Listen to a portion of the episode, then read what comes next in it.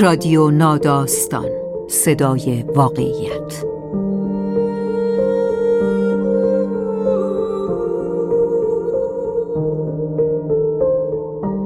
فصل سوم موسیقی. راوی شهین دخت نجف زاده.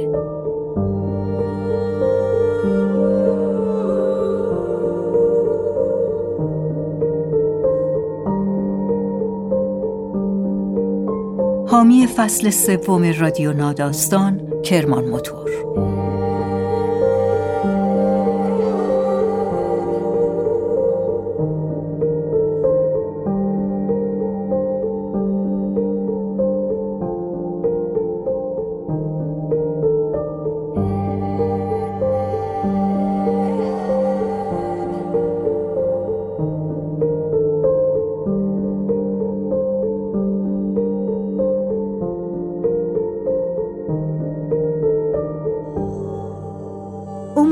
آدمها را با چیزهایی که گوش می‌دهند قضاوت می‌کنیم.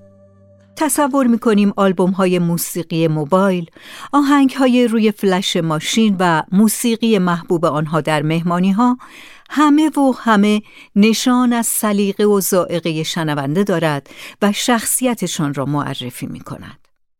فکر می کنیم طرفداران موسیقی کوچه بازاری لابد از طبقه های پایینتر اجتماعی هند و آنها که موسیقی کلاسیک گوش می کنند فرهیخته تر و کمی حوصله سر برند. اما واقعا چقدر می توان به این دستبندی های قالبی اعتماد کرد؟ اصلا موسیقی مورد علاقه ما تا چه حد می تواند معرف شخصیتمان باشد؟ در این زندگی نگاره سروش صحت از دوره‌ای در زندگیش نوشته که مجبور بوده به خاطر ترس از همین قضاوتها تظاهر کند موسیقی را دوست دارد که دوست نداشته. این پادکست یک اعتراف دیرهنگام است به دنیای موسیقی. بودو شوپن بودو نوشته و صدای سروش صحت شوپن در سی و نه سالگی بر اثر سل می میرد و در گورستان پرلاشز پاریس دفنش می کنند. به درخواست خواهرش قلب او را به زادگاهش لهستان می‌برند و تا امروز در کلیسایی در ورشو نگهداری می شود. به شوپن لقب موتسارت دوم را دادند. زندگی شوپن را حفظم. هر جا نوشته ای درباره شوپن پیدا کرده ام، خانده و تمام آثارش را شنیدم.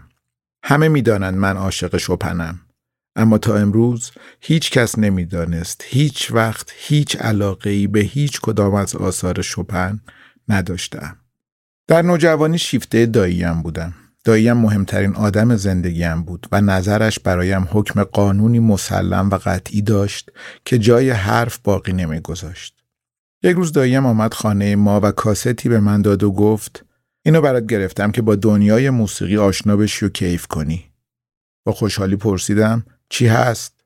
گفت آهنگسازی که من خیلی خیلی دوستش دارم. شپن. مادرم گفت زود نیست براش. داییم گفت شپن سن و سال نداره. مطمئن باش تو همین سن و سالم میبردش دنیای دیگه و دیوونش می‌کنه.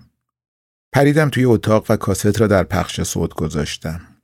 نوای پیانوی شپن فضا را پر کرد و من سراپا گوش شدم و آماده رفتن به دنیای دیگر و دیوانه شدن. اما نه به دنیای دیگر رفتم و نه از فرط لذت دیوانه شدم. چشمهایم را بستم و صدای پخش را بیشتر کردم. اما نه بستن چشمها و نه صدای زیاد تأثیری نداشت. لذت که نمی بردم هیچ خسته و کلافه هم شده بودم. نمی‌دانستم چه کار کنم.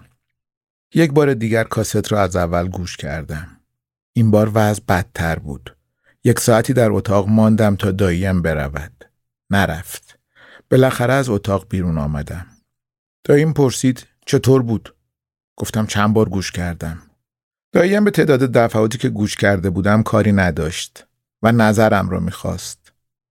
برای همین دوباره پرسید چطور بود؟ سر دوراهی بزرگی گیر کرده بودم. یا باید به الگوی زندگیم که همیشه می‌خواستم همه چیزم شبیهش باشد می‌گفتم که اصلا از آهنگساز محبوبش خوشم نیامده و او را از خودم ناامید می‌کردم یا می‌گفتم مثل او مجذوب شپن شدم و تایید و نگاه تحسین آمیزش را می‌دیدم و کیف می‌کردم.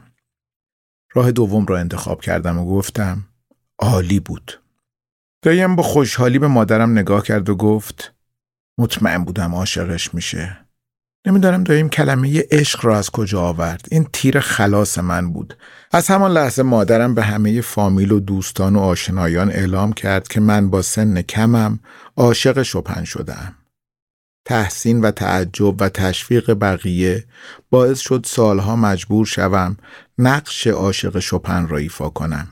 شپنی که هیچ وقت دوستش نداشتم اما همه جا با من بود. شب عروسی پسرمویم همه داشتن وسط مجلس با قشنگتر از پریا تنها تو کوچه نریا غیر می‌دادند اما من تنها گوشه مجلس نشسته بودم و رقص بقیه را نگاه می کردم و حسرت می خوردم. شپن بالای سرم ایستاده بود. دستش را روی شانه هایم گذاشته بود و نمیگذاشت بلند شوم و مثل بقیه شادی کنم. یک لحظه ناخداگاه چشمم را بستم و سرم با ریتم آهنگ تکان خورد. سرم را که بلند کردم دیدم امم با تعجب نگاهم می کند. امم پرسید مگه تو هم از این آهنگا دوست داری؟ گفتم نه. امم گفت داشتی سرتو تکون می‌دادی. گفتم به حال اینام جالبن دنیای خاص خودشونو دارن. جالب من بودم. منی که خود واقعیم را پنهان می کردم. سال اول دانشگاه عاشق شدم. وقتی دختری که برایش میمردم ازم پرسید موسیقی چی گوش می‌کنم؟ بلافاصله گفتم شپن مطمئن بودم اینجا دیگر شپن کمکم می‌کند. فکر می‌کردم اسم شپن را روی سنگ به گذاری آب می‌شود. ولی نشد. دختر کمی نگاه هم کرد و گفت کی؟ گفتم شپن چند روز بعد وقتی دختر داشت برایم آرزوی موفقیت می کرد و توضیح می‌داد چرا به درد هم نمی‌خوریم یکی از دلایلش علاقه من به شپن بود. گفتم حالا مگه مهمه که سلیقه موسیقیمون یکی نیست و دختر گفت معلومه که مهمه ما حتی یه آهنگ نمی‌تونیم با هم گوش کنیم. ای کاش می‌شد بهش بگویم می توانیم ساعتها با هم با علاقه آهنگ و ترانه گوش کنیم. اما نگفتم. برای علاقه من شدن به شپن هر کاری کردم. لب دریا شپن گوش کردم. زیر آسمان پرستاره کویر. در پیچ و خم جاده شمال. در غم. شادی. موقع کتاب خواندن. قبل از خواب. بعد از خواب. وقت صبحانه. نه. شپن برایم قابل تحمل نبود. شروع کردم به موسیقی کلاسیک گوش کردن. به این امید که با شپن ارتباطی برقرار کنم. اولش آسان نبود ولی با چهار فصل ویوالدی قلابم وصل شد. از چهار فصل سیر نمی شدم. فهمیدم ویوالدی برای دوره است که به آن باروک می‌گویند و همین باعث شد آثار بقیه آهنگسازان دوره باروک را هم گوش کنم. باخ و آلبینونی و پرگولوزی را بعد از ویوالدی گوش کردم و مجذوبشان شدم. دیگر مطمئن بودم می توانم با شپن ارتباط برقرار کنم. اما نه.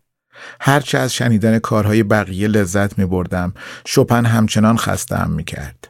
کتاب ژان کریستوف را خواندم و چون زندگی قهرمان کتاب ملهم از بتهوون بود آثار بتهوون و بقیه آهنگسازان دوره کلاسیک و رمانتیک را گوش کردم. شاهکار بود. کیف می کردم اما همچنان شپن با من غریبه بود. در خلوت موسیقی سنتی و پاپ و کوچه بازاری گوش می کردم ولی در جمع فقط شپن شپن شکنجهگری شده بود که تمام انرژی و نیرویم را می گرفت اما وانمود می کردم از شنیدنش انرژی و نیرو می گیرم. زندگی شپن را خواندم و فهمیدم در 28 سالگی با جوش ساند که 6 سال از خودش بزرگتر بوده ازدواج کرده. فکر کردم شاید جوش ساند دری برای ورود به فضای شپن باشد و رفتم سراغ کتابهای او. از طریق جورسان با آلفرد دوموسا آشنا شدم و میل نزدیک شدن به شپن به این طرف و آن طرف می بردم و به خیلی ها نزدیکم می کرد اما هیچ وقت به خودش نزدیک نشدم. چرا؟ یک بار نزدیک شدم. یک شب شپن به خوابم آمد. باورم نمی‌شد. شپن آمد، صندلی گذاشت و کنارم نشست. خوشحال و هیجان زده بودم. گفتم آقای شپن چه خوب شد دیدمتون. من خیلی دلم می‌خواد با آثار شما ارتباط برقرار کنم ولی هر کاری می‌کنم نمیشه. به نظرتون راهی هست که از کارهای شما لذت ببرم؟ شپن سرش را به علامت تایید تکان داد و شروع کرد به توضیح دادن. اما چون به زبان فرانسه حرف می‌زد هیچی نفهمیدم. شپن چند جمله گفت بعد بلند شد و رفت. هرچه صدایش کردم شپن شپن شپن نرو! شپن گوش نکرد و رفت. چشمهایم را که باز کردم مادرم را دیدم که بالای سرم بود و نگاهم می‌کرد. مدتی بعد در خانمان مهمان داشتیم. مجلس گرم شده بود. برادرم موزیک گذاشته بود. چند نفری میرقصیدند و بقیه حرف می‌زدند و همه چیز خوب و خوش بود. به برادرم گفتم من یه چیزی بذارم. صدای زنمویم رو شنیدم که گفت وای نه الان وقتش نیست. ولی من موزیک رو پخش کردم. بیا بنویسیم روی خاک رو درخت رو پر پرنده رو ابرا. بیا بنویسیم روی آب روی برگ روی دفتر موج رو دریا. همه مات و مبهوت نگاه هم می کردند. یک دفعه مادر بزرگم با صدای بلند ادامه داد. با صدام میام همه جا تو رو می نویسم روی آینه گریه هام گونه های خیسم. بقیه هم با مادر بزرگم شروع کردند به خواندن. آخیش.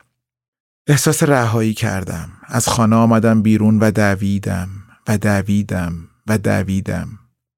یک بار حس کردم شپن هم کنارم میدود می‌دانم باور کردنی نیست ولی این بار خواب نبود. واقعا شپن با ریه مریضش داشت کنارم میدوید به شپن گفتم جناب شپن من گاهی شجریان گوش می‌کنم گاهی سوسن گاهی لئونارد کوهن گاهی آقاسی گاهی باخ گاهی پینک فلوید. ولی متاسفانه با شما شپن نگاه هم می‌کرد و گفت اشکالی نداره. هرچی دوست داری گوش کن. بعد سود زد. ولی سوتش صدای پیانو می‌داد و یکی از والزهایش را اجرا کرد. برای اولین بار خوشم آمد و تندتر دویدم. دیگر شپن نبود. اما صدای والسش توی گوشم بود و چه کیفی داشت.